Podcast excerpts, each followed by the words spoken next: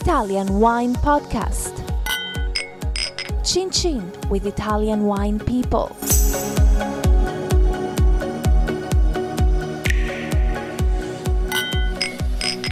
This podcast is brought to you by Native Grape Odyssey.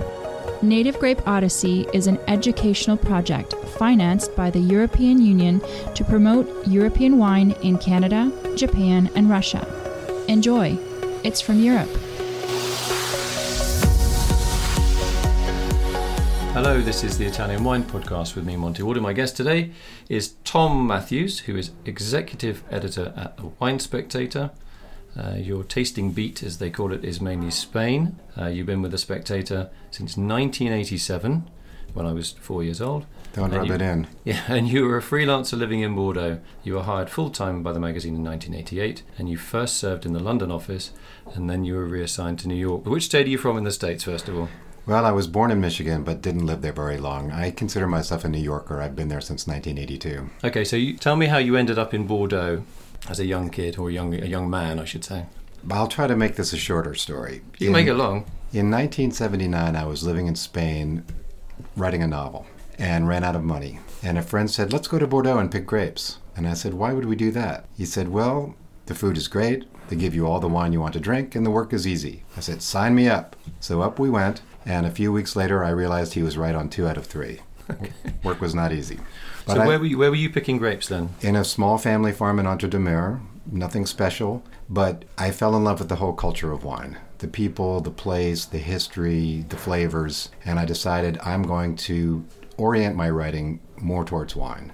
And uh, after a few years tending bar and trying to be an importer and trying to write, I moved back to France, again to a small village in Entre-Deux-Mers to research a book about the life of wine there. So whereabouts were you in Entre? You know, I, that my my journey into wine was exactly the same as yours. I was at school. I ended up in Entre-Deux-Mers in Bordeaux, a small family estate, picking grapes. It's a beautiful region and great people. This was a small village called Ruch, uh, in between Castillon and Libourne. They had a cooperative. We sort of embedded ourselves in the community. And I eventually did publish the book called A Village in the Vineyards, 1993. But in the meantime, I was freelancing, and Wine Spectator took a chance on me, and then I took a chance on them, and it's all worked out. So that was in which year? Sorry. 1987, freelancing, 88 full time. So you obviously had the advantage of, of being multilingual. Yes. And where did you get your writing skills from? Were you good, were you a good kid in school? Yes. But I mean, a SWAT egghead, Yes. but a popular egghead. Yes, I had it all. What can I say? and I threw it all away to go be a grape picker in Bordeaux. So when uh, you you think, oh, you join the Wine Spectator, um, everyone's going to think, oh, you know, glamorous life. Uh, but in those days, I imagine it's very different to it is now in terms of the interest in wine. How have things changed for you in terms of in terms of uh, the Wine Spectator, in terms of size or in terms of editorial content, and also your role within it? Well, I was very fortunate because the late 70s, early 80s was a pivotal time for wine in American culture.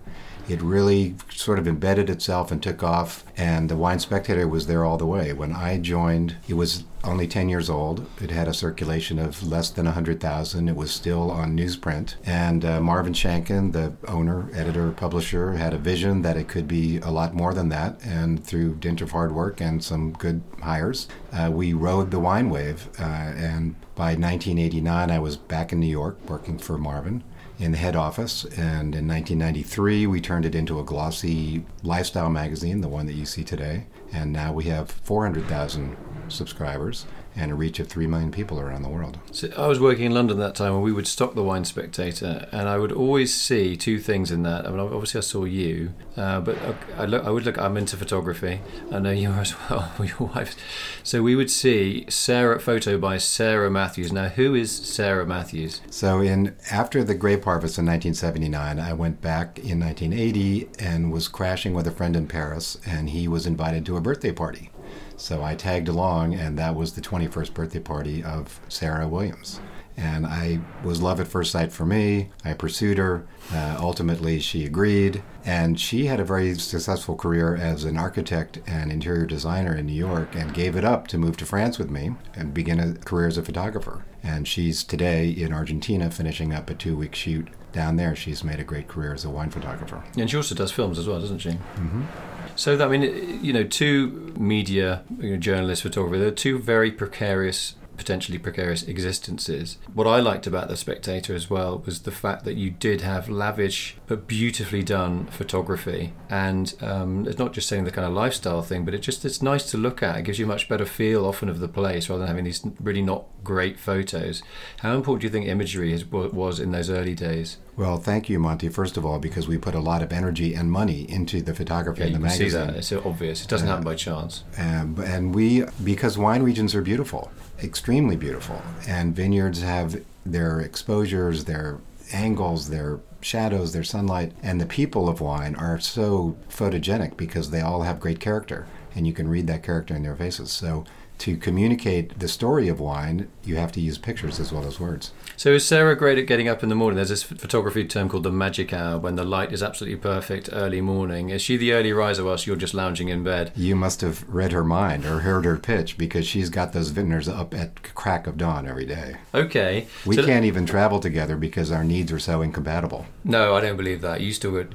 You're not like separate hotel rooms. We we just don't go on the same trips. Sara really? does her trips and I do mine. Well, that's just so that's but that's professional reasons though, isn't it? That's not because yes. you don't get on. Yeah. No. So who's the best cook in the house? Um, her mother. The- her mother, Nancy, is 90 years old, lives with us in Brooklyn. She retired from her career as a museum curator in Atlanta and moved up 20 years ago, and she is a fantastic cook. So let's talk about the Italian market in the United States. What's happening? It's it's bubbling over.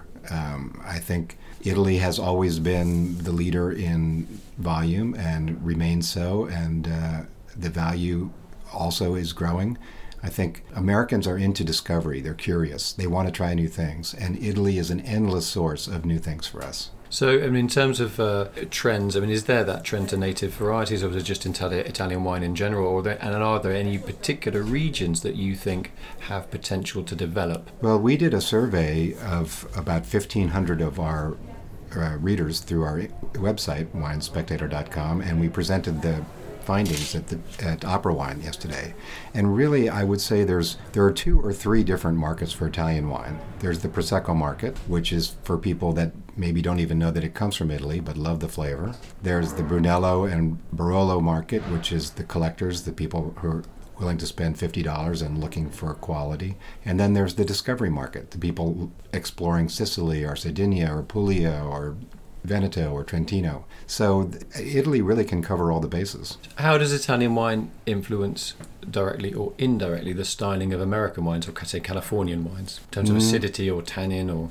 No, I would say that Americans really are still pretty much following the French model, both in grape varieties and wine style. Do you think that's an error, or do you think that's just going to continue, or what, what do you think might happen there? That's a good question, Monty. I mean, the efforts with Italian grape varieties have not really worked that well in terms of style and quality in California, at least. Mm-hmm. So, apart from like say the old timers up in Mendocino with Zin and things like that. I guess you could call Zin an Italian variety, although I don't think it. Oh, actually, no, Italian it isn't. Oh, my, my, my, Italian uh, identity. It has a really American identity. Okay, that's yes. better for Italy because you know they're not. We're not going to plant Sangiovese and stop drinking Chianti. We're going to continue to drink Chianti because that's the best Sangiovese. Okay, so in terms of the wine spectator itself, obviously there's print journalism and there's the e form, the electronic form. What are we going to expect from the Wine Spectator in the future?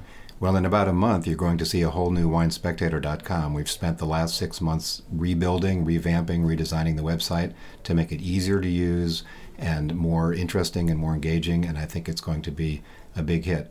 I mean, we like to say that if you took circulation as your model, paid circulation, Wine Spectator is by far the number one wine publication, and winespectator.com is number two. Right. So, how would that work? Would there be some free content to hook people in and then a subscription? Yes, the free content is most of it, really, most of the stories, the news, and uh, profiles and such.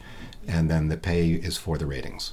Right. Okay. Now you talk about stories and storytelling. Um, how is that developing, and what what is your sort of angle with the with the storytelling, the human aspect behind the wine? Well, we have a weekly column called Unfiltered, which is kind of millennial focused. It looks at pop culture and how wine and spirits have infiltrated the celebrities and the, the youngsters. We also have a contributor named Robert Camuto, who lives here in uh, Verona, who has a column called Going Native in Europe. And he goes to the little off the beaten path places in Italy and France mostly, and Spain, and brings back these beautiful stories of emerging vintners. So, in terms of emerging trends, we can probably say it's a sort of maturing trend, is whatever we want to call it, natural wine, biodynamic, organics. How do you see that developing in terms of in the field and also in terms of your readership and your coverage of that? Well, we strongly support environmental sustainability on the part of the wine producers. And, and in our blind tastings, organic and, yes, biodynamic wines tend to score very well.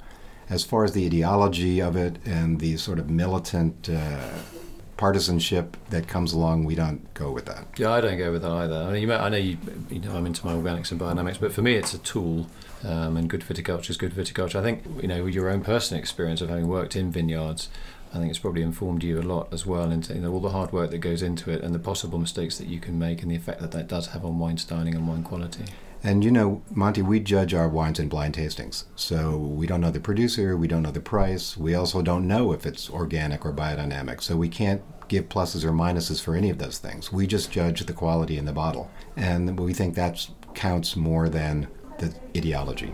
Final question you got a huge responsibility on your shoulders. How do you switch off? What do you do to switch off? Can you switch off? I don't want to switch relaxed. off. I, I, like what I do. My life, my work is my life. I, am so blessed to be part of this world of wine and all the people that work so hard to make it what it is. I this is this is my home. Uh, what about Sara? Can she switch off quite easily? Yes. She she's a gardener. She's a She's got a hinterland. She, she's, she's got a much richer internal life than I do. I think you're underestimating yourself. Mm-hmm. I'm sure you're being very modest there. So I want to say thanks to my guest today, Thomas Matthews, executive editor at the Wine Spectator. It's been lovely talking to you and um, wish you every success with the online version and uh, keep up the lovely photos. And please send my compliments to Sara. Thank you very much. I'd love to do it. for I'd love to meet Sara, your wife, and, and talk just talk photography. I'm a bit of a geek uh, about that, so I'm sure I'll get some tips from her. Thank you so really much. Really nice. Thanks a lot. It's great. A lovely interview. Thank you. Thank you. This podcast has been brought to you by Native Grape Odyssey, discovering the true essence of high quality wine from Europe. Find out more on nativegrapeodyssey.eu. Enjoy. It's from Europe. Follow Italian Wine Podcast on Facebook and Instagram.